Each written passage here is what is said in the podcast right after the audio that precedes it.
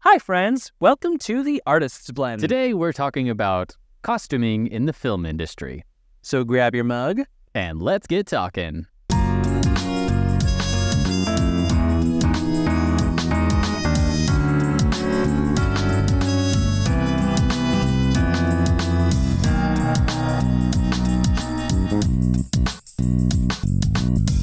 Okay, today's coffee is real interesting. is. I Have you taken a sip yet? I have I have some I have some words at the end. Yes. I there's background to it. Okay. Uh I will talk there is background, historical and otherwise. Okay, great. Um it's very interesting. Uh so hang on.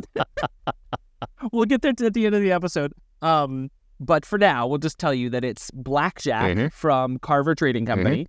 Um as always, if you want a discount on Carver, 10% off, you can go to the link in uh, the show description or the link in our bio on social medias. Um, and you can get 10% off, and a portion of that 10% off also helps the show. But anyway, Yeah. let's talk about costuming. Costuming. Um, as you probably know from the title of this episode, Mhm. we're talking about costuming today. Mhm. Um, to kick us off, there are two articles that I just wanted to quote uh, little things from sections. This first one is sort of encompassing what we're talking about, why we're talking about it, um, why costuming matters, blah blah blah. Obviously, we know it's important, but let, like why? Why? the article? Let's yeah. So, um, this is an article by Ashita uh, from IIAD.edu, which is the Indian Institute of Art and Design. Um, the article is called "Evolution of Costume Designing in Movies and Films." So, this is the the excerpt. Costumes of the cast form an integral part of the film. It is among the vital tools that the director uses to narrate the story. Costumes help portray the film's character's personality to the audience and transform actors into credible people on the screen. Costumes depict three P's people, place, and period. Mm. When used in prudent combination with other elements, costumes help throw light on the demography and social class of the character and also convey information about the era in which the film is set, geographic location, time, season, and weather in which the scene was shot. A costume designer must know all the characters of the film and their contribution to the plot before curating wardrobe and accessories for them. Generally, one costume is worn by one actor in his role, portraying a specific character in a particular scene or sequence in the story. It is the responsibility of the costume, costume designer to ensure that their creations weave seamlessly into the story to foster engagement with the audience. Right. Inappropriate costumes for a particular character or specific sequence, exorbitantly priced costumes, or even a bad finish affect the portrayal of the character in a story. Okay. So that's that uh, little section of the article by Ashita in the in- Indian Institute of Art and Design. Yeah. And I felt like that was a nice little, okay, Yeah. here's what we're Here's talking what- about. yeah, Here's why it I like matters that. these are all like basic things Mhm. that we all know, Mhm. but just as a precursor to why it's important that we're talking about Exactly. it. Um, and then the other little thing I have before tossing it off to you, this is an article on Medium.com by Devaraj S, uh, and it's called "The Role of Costume Design in Film." And I really liked how um, Devaraj divided up the importances Mm. of costume design and like the, the pillars Yep. of why they matter Yep. and how they matter. Um, like the previous article depict the three P's, the Mhm. people, place, and period. And this one kind of goes a little bit further into that, Okay. uh, dividing into three sections. The first one being character development and expression. Huh. And the second one is visual storytelling and narrative enhancement. Mm. And then the third being symbolism and subtext. Yep. And I really like looking at it that way too. The more practical being people, place, and period. Indeed. But artistically, you're looking at character development and expression, visual storytelling and narrative enhancement, Uh-huh. and symbolism and subtext. Uh-huh. And I love that uh, angle of looking at costume design too. Oh, very much, very much. Um, so with what I have found is talking about uh, historically accurate costume in period pieces. Okay. Most people will uh, know what you mean by period piece. However, if you don't, typically it is a movie or TV series that is depicting a certain time period. Um, for example, off the top of my head, you can think of Pride and Prejudice, you can think of Little Women, you can think of Downton Abbey, you can think, uh, which is both a movie and TV series. But as far as this article, which is from ScreenRant.com, uh, the most historically accurate costumes in period pieces are these following movies Les Miserables, which the musical version, not in any straight version, which I found interesting because Yeah. a lot of people will look at that movie and say, "Oh, it's just the the musical on screen," Well, it is, but apparently they went into very, very in depth costuming with that, which makes perfect sense. Hmm. A movie called Yep. Dunkirk, which I believe is a war film, but I'm not familiar with it entirely. Um, Downton Abbey, as I mentioned. Uh, Emma, which is another period piece that I haven't seen, but it is a. Jane Austen story, or a novel, excuse me. You have The Great Gatsby, which surprised me, but thinking it through, I was like, yeah, that makes that makes sense for the adaptation. Uh, Mary Queen of Scots and Macbeth, but specifically the 2015 version of the film. Um, Okay. And then Memoirs of a Geisha and a movie called Belle, Little Women, and that's the end of this article's listing of them. Uh, Uh-huh. I'll have this in the show notes because it does a small, like two, three sentence excerpt of each film and why it uh, was either acclaimed or why it's so accurate. I think it's interesting that period pieces can be very different. Obviously, you have Les Miserables, you have Downton Abbey, and you have Great Gatsby Mhm. three very different eras, even uh, countries or anything like that.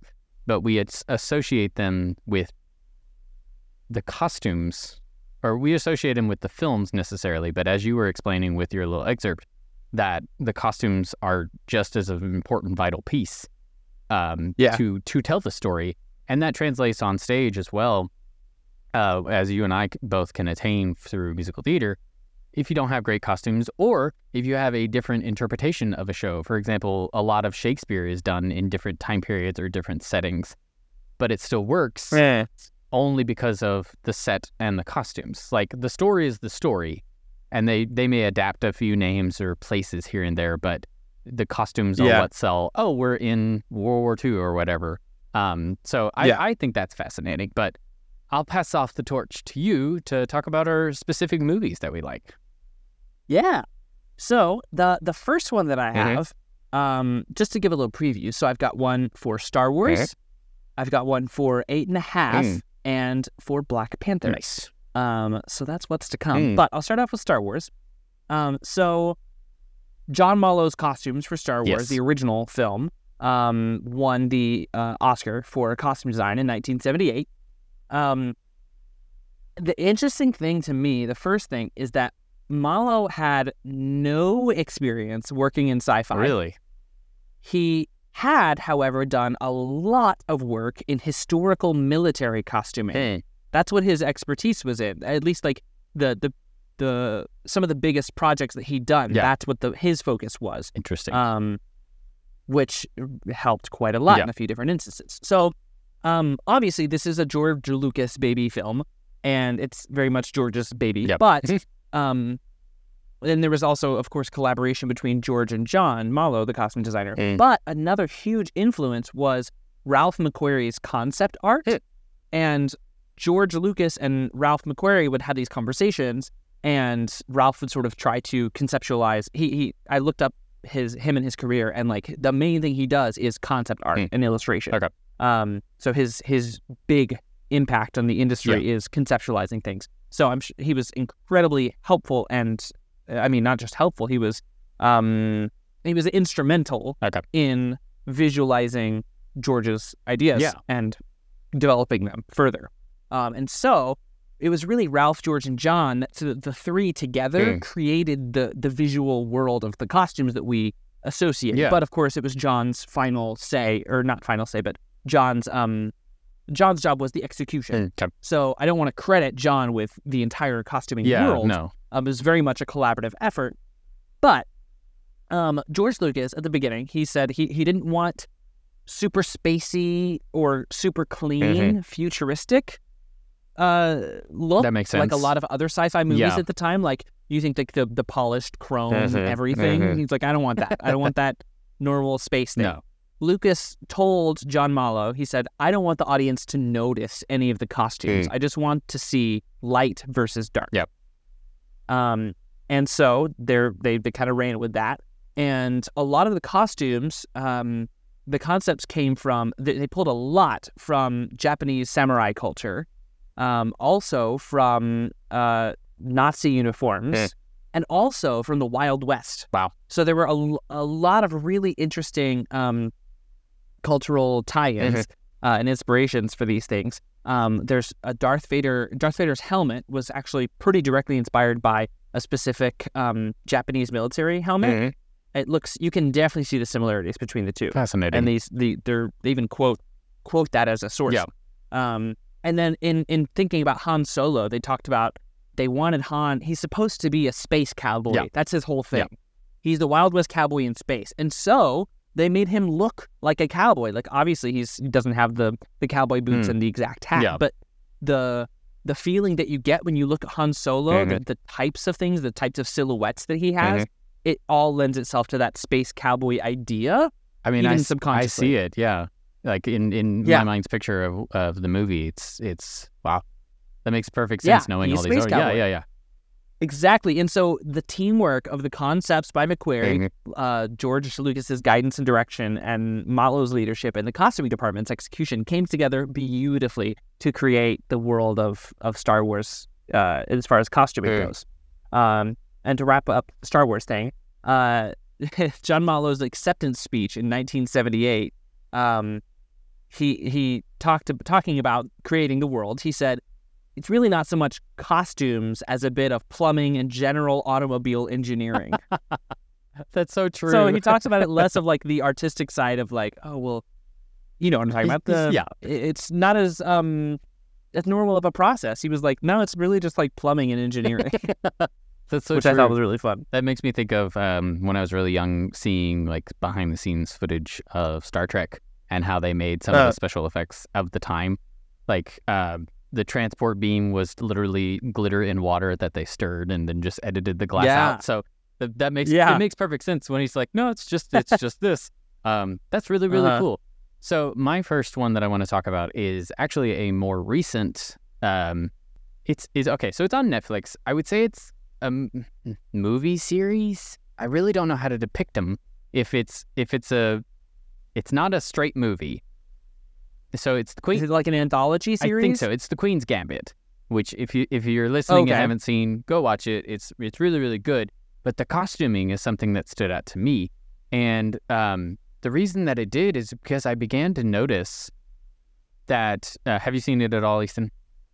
Mm. Okay, so the Queen's Gambit is about a young woman um, learning the art of chess and becoming this massive force in the sense of uh, com- competing in chess tournaments during a time where women were not allowed to be in uh, chess tournaments. And it's uh, Uh-huh. it's based off a 1983 novel of the same name by Walter Heavies, I believe is how you said it. Um, but Uh-huh. it's set during the 60s of countercultural revolution where uh, a woman named Beth Harmon uh, tried to change the world as a 24 year old uh, chess prodigy. And Uh-huh. during during all the episodes, you it's a lot of flashback and flash forward um, to what's currently happening. But anyways, what I love about the costuming is it's so accurate within the time period. But not only is it accurate, it changes with her uh, growth and or her feelings. And uh, one of the articles that I was reading about was oh, it was from the, the costume designer, her, uh, uh, Gabriele Binder, and she was Mhm. saying that her role was always to connect back to the story through the clothes, and the initial brief is, of course, the script. End quote. Yeah. Um, but it, when I read this article about it, thinking I, I I loved it in initial viewing, but we really see Beth Harmon's transition from young woman, or from girl to young woman, but based off of the costume change, and we see this Eh. com- this sort of confidence that she's trying to put a face on and grow up really quickly necessarily. We see it in the costumes. Later on, when she goes through some life troubles, as well as being successful, we see a costume shift. And uh, Huh. something like that really sticks out to me more so than, um, uh, like, I can watch a period piece and really love the costuming for its accuracy. But when it intergr- in, intertwines with the character themselves, and sort of, as you were saying, um, it can distinct uh, class as well, because um, with uh, the color purple, not not the show the color purple, but just the color purple itself Yeah. is often associated with royalty, for example, um, because it, it was an expensive uh, dye color to get Yeah. at the time.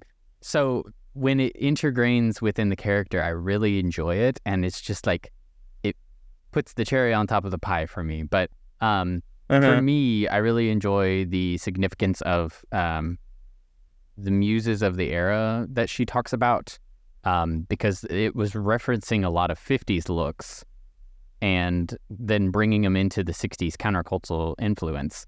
And it, it's it's really fascinating and hard to talk about, but when you watch the series, um, it's it's fascinating to know that it's showing her growth and the power that she takes on. And it reminds me a lot of um, the newest adaptation of Cruella with Emma Stone Uh-huh. and the the importance that fashion takes within the story and the the revolt that she has too. So I don't know, it just plays Yeah. it plays heavily into my enjoyment of its involvement in the story more so than just plot who this is. There you go. So Yeah. who who do you have next? Okay, so my Okay. second one is um from eight and a half, Yep. like I said earlier.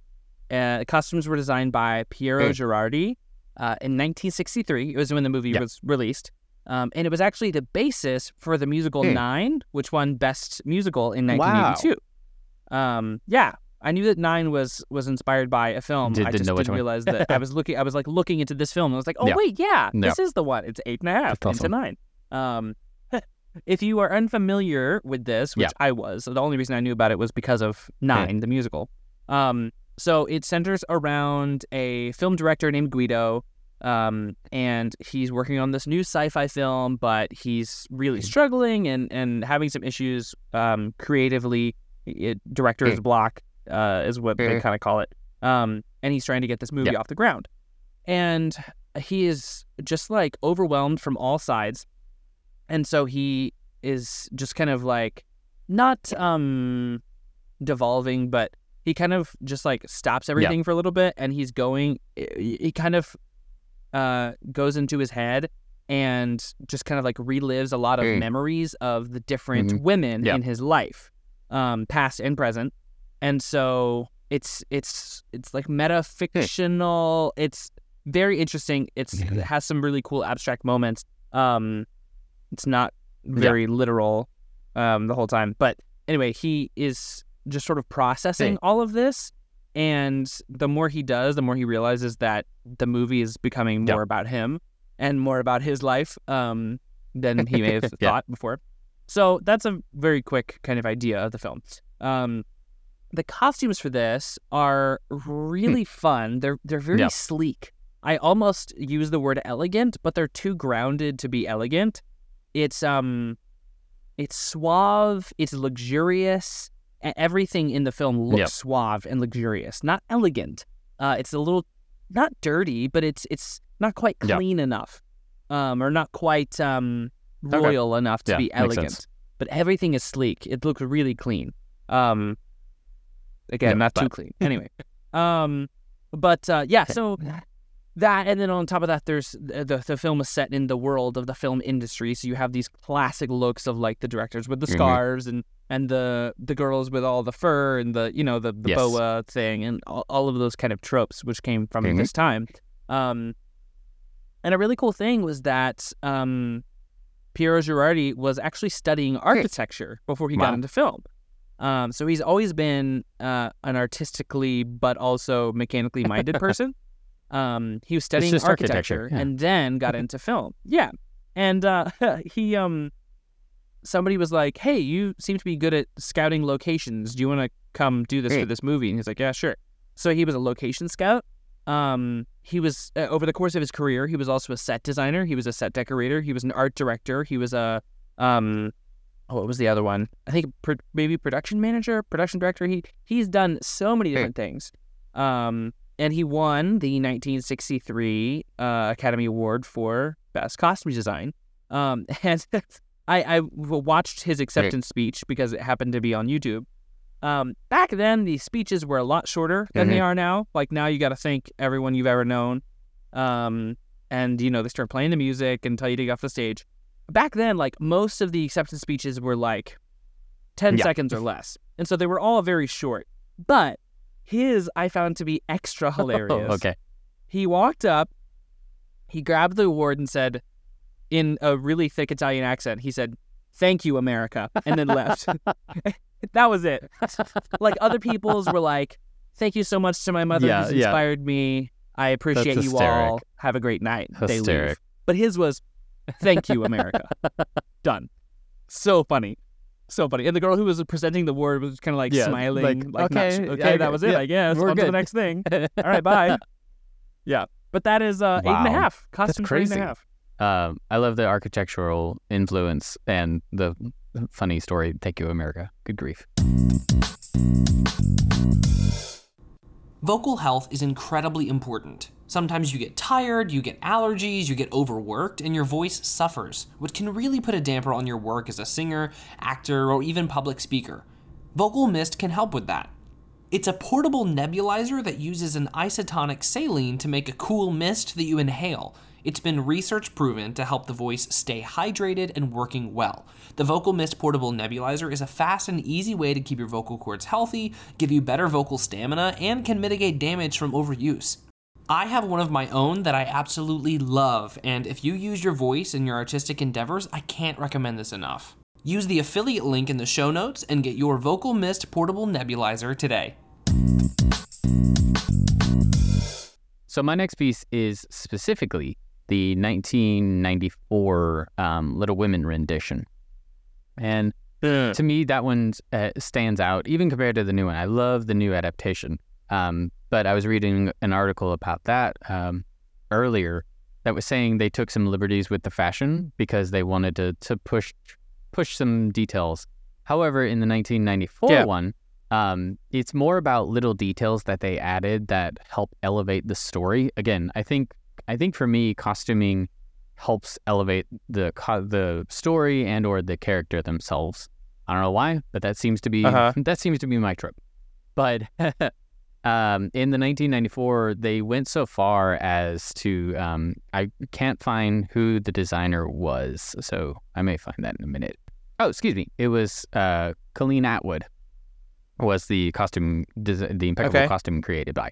Um, and for instance, uh, Jo March has a gray dress that she wears a lot of the time, um, just being the plain, um, not wanting to stand out or anything like that. But within the details of this plain dress, if you will, has interesting sleeve uh, angles and, um, for lack of for lack of a better term, like little flaps that were added, and then white trim details. Uh, So it makes the dress interesting to the eye, but also not enough to be like, oh, I need to pay attention to this person. So it helps elevate Jo as important, but also not, um, not help, not taking away from her, um, being against the traditional what a woman should be of that time. Um, and then it goes Yeah. into this article goes into um, Beth March and uh, how her costumes never let her look older because she only ex- she never got to experience adulthood. Spoilers if you don't know the story. yeah. Um, but it goes. They went so far within that costuming that they're in um, one of the very last scenes when she's being visited. Um, she's wearing a plaid cape with a wine-colored trim over a simple dress, and the wine coloring on this drape is to represent the scarlet fever that suppo- that could Okay. have um, been the downfall of her death, or is or is I don't remember exactly, but it uh, Yeah. and then to show her youth to keep her girl's young age compassionate girl's young age look they put her hair in pigtails but still had this like drape of impending death within the costume and sort of foreshadowing what's coming um and Yeah. then they went even further within accuracy of the time period and um you were mentioning that uh costumes for individual characters like that is what they wear so this is this is Yeah. all the girls and sisters would actually change dresses throughout the movie because of the time they would just either hand down dresses to, to where um, the next youngest could wear that one to the next ball or they would be oh we have another one to go to you wear this one i'll wear that one it, it's something closer to what the actual time period would have been So I thought that was fascinating. Instead of giving them each individual looks every single time, it's like, oh wait, I've seen that dress. Did, didn't didn't somebody else wear that? Huh. Um, so that's that's the interesting thing for me. I mean, Little Women is just a, a beautiful story, anyways. Um, but Yeah. specifically, the 1994 one stuck out to me because I watched it when I was so young with my mom, and um, even going so far with Laurie's character, who, if you haven't seen the movie, it's played by Christian Bale. It- not who I would have expected. Not who I would have expected. I haven't seen Yeah. that movie, so Um, but uh, he he did really well with the role. Um, but uh, they l- left him wearing puffy sleeves, but also a floral vest to show not only his gentleman-like nature, but his kind heart. And it was specifically worn during his proposal to Jo, and trying to show like he was affectionate, but also trying to be a, a gentleman. And it just didn't go well, if you know the story. But um, Yeah. yeah, that's my that's my brief, very very brief um, costuming within the 1994 Little Women. I really enjoy that one. So cool. That's awesome. Okay, my Mm. final one, like I said earlier, is Black Yes. Panther. I'm so yes, excited. to please, I'm excited to hear about it. So, costumes for this movie were done by Ruth E. Carter. She was the first black woman to win the Oscar for Best Mm. Costume Design, and rightfully so. Uh, this work is incredible.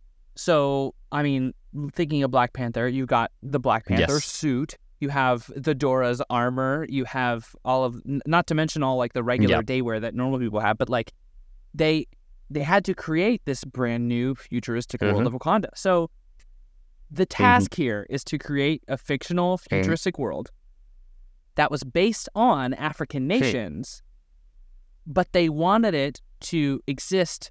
uh, Th- this world that they were creating, they wanted it to be completely independent of any influence from colonizers like the Dutch and the British. And so they spent six months on pre production where she had shoppers searching all over the world for authentic African designs and textiles to use Hmm. in the film. And she, she talks a lot about in some interviews about how she was inspired by the original comics and loved reading the comics. And so you have this comic world, and now she's charged with bringing not only that to life, but also in a way that is what they want is to be truthful and grounded to real African Yeah. cultures. Um, and so there was actually one time where they they found these awesome fabrics that with African fabrics that were Hey. printed in Hey. Holland, but Ruth didn't want those. She said no because she was like, I, I want them to be purely African. I want to them to be made. Eh, I don't want them to. Be, I don't. If they're from Holland, I don't want them. Is essentially what she was saying. And so they created their own. So like no expense was Spared. was spared. Is, yeah, is so that the, no expense was spared, no is the expense. Okay, It's, great. it's the saying Um, from Jurassic Park, yes, but even yes, yes, yes. Okay. yes, they Spared spared, no no expense, expense.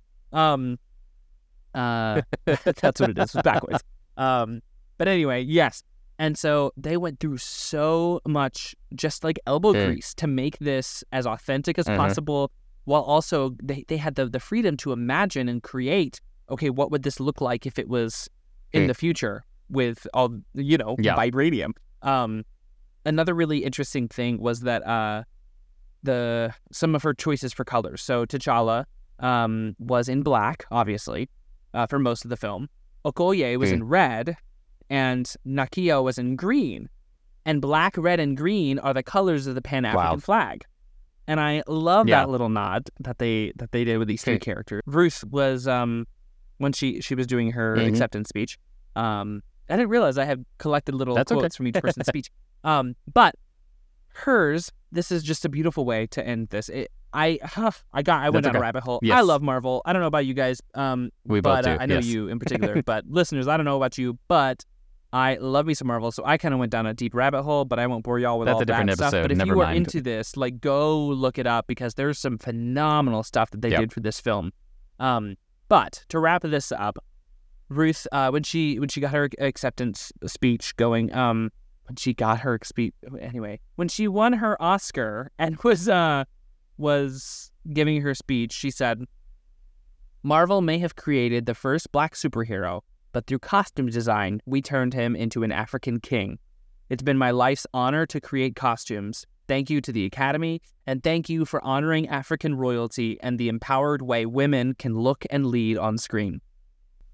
And I love that. I think That's that is so it's powerful. so I know. graceful and and pow- yeah, it's powerful. It's just ugh. I'm so glad that she was involved in that project.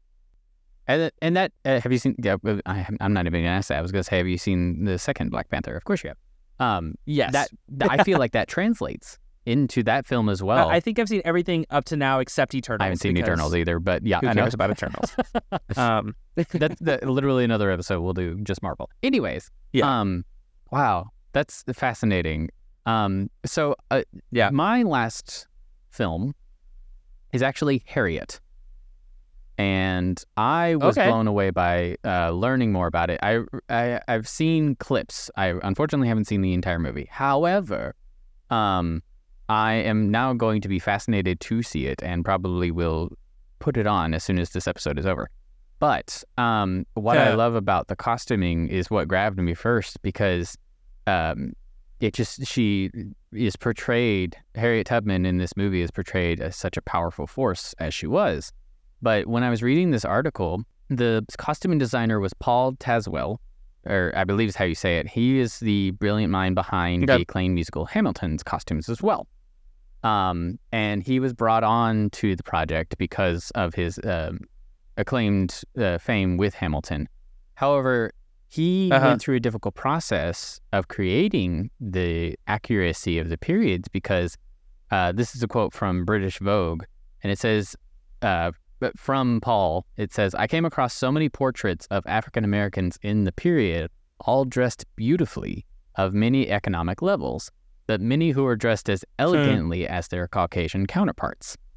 And I find that fascinating Sure. because w- I think we've mentioned this a couple in a couple of episodes. We have this European European esque vision of some things, or maybe our education comes Mm. across that way, and that's not that's not yes, American correct. education. that's not Yeah. right, and it it shouldn't. There's a whole other world yeah. out there. so, and that's a lot of what we stand for with this podcast is to open those doors into looking at the world in completely different lenses. But Uh. anyways, um, he he apparently had never seen that before, which is why he thought there's an assumption about who Harriet was. But he says, "quote Uh, Through costume, I wanted to make her more rich and show a depth of character and humanity too. And uh, this will be in the show Uh-huh. notes, but some of the costumes from the movie, again, I really want to see it, uh, just have this power within the colors they used, the patterns, and they're subtle, but it's just so poignantly put that on screen, it's like, oh, Yeah. this is more of a force than the person. But I, I love the uh, the change in her outfits is, and that's um something Tubman pushed for. But um, what was Mm. fascinating too uh, was Paul Tazewell went on to say that at one point there's a function to the style of a, a certain dress so that she is believable not as a slave, but indeed a free woman from Philadelphia who is just traveling. And it Hmm. that has power within it because, again, from this one viewpoint, that's not what we associate, and that's wrong in so many levels. But uh, the final thing that was fascinating in this article is they sort of had to create based off of images from the time period because there wasn't a lot of young photos of Harriet Tubman available through Hmm. through history or just in general. But um, they actually found one right before filming began of her at a younger age. And um, Tazewell went on to say, what was challenging was the most of the images of Harriet that exist are her at an older age, older than when we actually see her in the film yeah. except for this one photograph that was literally found right before we started.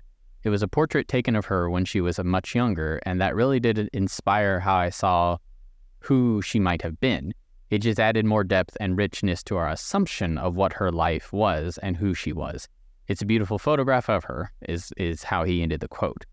But one thing's for sure, for Yeah. sure, is all the assumptions are swept aside in this story of a woman who, against the odds, changed history for the better. But uh, it's Yeah. just fascinating to see the shift of, like, even with um, Bridgerton's success, if you will. Now, mind you, if you're listening, there's many articles that go into saying Bridgerton is not accurate with their costumes because Yeah. they took some liberties. Fine, great, whatever. It's still a fantastic story Mhm. and matters. Um, but Yeah. it's an assumption that we don't think about people being dressed this in in certain ways and breaking that barrier.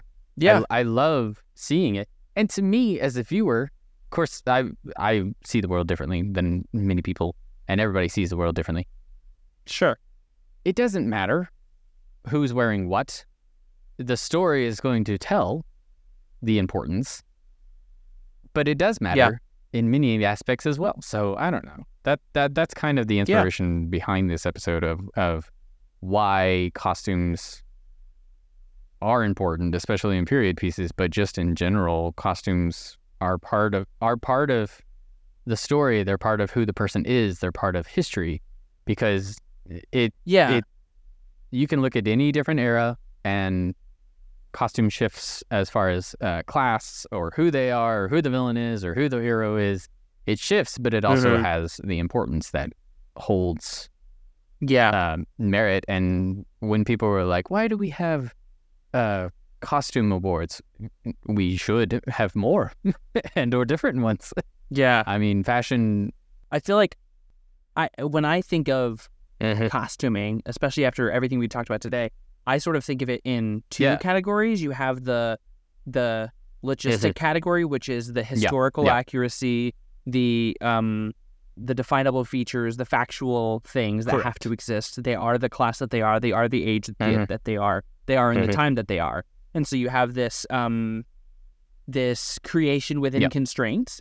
And then this other box is the storytelling Mm-hmm. creative box, not creative box, the storytelling Yeah. focused box where there's Mhm. liberties and there's symbolism and there's Mhm. choices and there's art Yeah. within each. Um, I I feel probably more inclined to start with this uh, the the Yeah. logistic side of things. I think that's where I Of course. thrive more when it comes to when it comes to costume design. I haven't done a Yeah. lot of it, but of the little bit that I have, that's where I find more of a groove. Um, but I there's so much honor in artists who are able Yeah. to do both and hold both in equal regard and to excel Exactly. at both. And I think everything we've talked about today um, encapsulate that's really that encapsulates that really nicely of balancing those two things and allowing both to thrive and balance on each other. yeah Yeah, absolutely. Well, thanks everybody let- for listening. This was great. Oh, we do have coffee. Oh, do we have coffee to talk about? oh boy Okay. So let's get into it for those who are unaware, if you haven't already clicked on the Carver link, which if you haven't, Yeah, why the heck now. have you not? Um, but if you haven't, you'll know that this this Hmm. coffee also has Mhm. chicory. Now, let me get a little Yes, historian on you. Um, so back in the the Yeah. olden days, particularly around the Mm. war times in America, uh, or the world. world rather, um, they started to incorporate chicory into the coffee because chicory was a lot Mhm. cheaper than coffee, and it d- delivered the same sort of bitterness that instant coffee did, um, and it was cheaper to Yeah. produce. And so, um, this is a New Orleans blend. It's a slow roasted, dark, dark, dark Yep. roast um, called Blackjack. And this New Orleans style of coffee often incorporates chicory. Um, it's a very, very specific Yes. taste, very, very specific tasting experience. um, it's it's like a chicory is a very woody herb. It's very earthy, um, which is why they incorporated it into the coffee and would, Yes. would mix it in. Um, if I got that story wrong, forgive That's me, I'm fine, not a but- Mm-hmm. historian, but, from the few articles that I looked at, Yes. that's what I could gather. Um, it is very dark, very bitter, and Yeah. woody. I it's woody. jokingly uh, said to my fiance that it it it tastes it tastes good. Don't get me wrong. I'm weird when it comes to like super dark coffee, um, because it is so strong. Yeah. But I was like, it tastes like they just roasted pine cones in water, like like it's Yes. that woody and It's, earthy a- and it's been interesting when I first. Okay, uh, to be Yeah. totally honest, I drank this before we Wah, started wah. this episode. Um, I already had a couple cups, and I found that I am sometimes just like not in the mood. I don't want this at all. Yep. Get it away from me. But then other mornings, I'll wake up and be like, actually, that smells really good right now, Yeah. and that's what I want. And so I think it's just like a think so, mood yeah. thing for me. Um, but for other people, like that, the New Orleans style coffee, like this is what they want Yeah. for their coffee. And for other people, you'll probably think this is disgusting and never want to have it again. Or you're like me and you're like, uh, certain times, give me, give me a, Yeah. a time and a mood, and. I'll have some. I, I, I like it. It is, as you said, moods matter when it comes to coffee. Or at least if you're listening and you um, want to get into roasting every morning, like Easton and I do, or not roasting, uh, self self brewing. I wish. yeah, someday. Yeah. I wish we were roasting every morning. Um, but bre- brewing your own coffee every morning. There are some mornings where you're like, I really don't want that. Like, I'm just gonna have something else. Or Uh-huh. it's more of a how much coffee do I want with my cream versus the other way around. Um, yeah. but this is good. It, it, it- do not take my description to heart of the true taste, but it was that was the initial reaction with. Yeah, if, if you haven't tried coffee and chicory, Yeah, I, I- would recommend it. I would it. try it. It it's worth it. Go order it, and if you hate it, That's fine. oh well, you got ten percent Yeah, off of it fine. anyway. So who can, how We can you saved you complain? um, but it is it's a really specific, Mhm. interesting taste that I'm I'm glad that I have at least tried Yeah. it and I know, um, because it's a really cool cultural thing to look at. There's a lot of history in Yeah. chicory coffee, but Anywho, Anyway. well, I will get us out of here on this lovely day and send everyone do with it. I dare you. the words that we love to say. So raise your mugs, everyone. Be good beans and drink good beans. Yeah. Have a great Bye. day. Enjoy your day.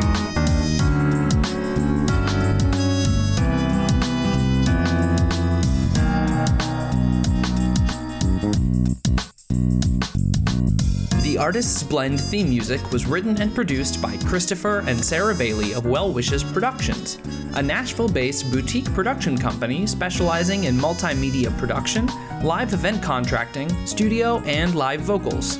Find Incognita's infamous adventures on Amazon Prime and its soundtrack on all digital platforms.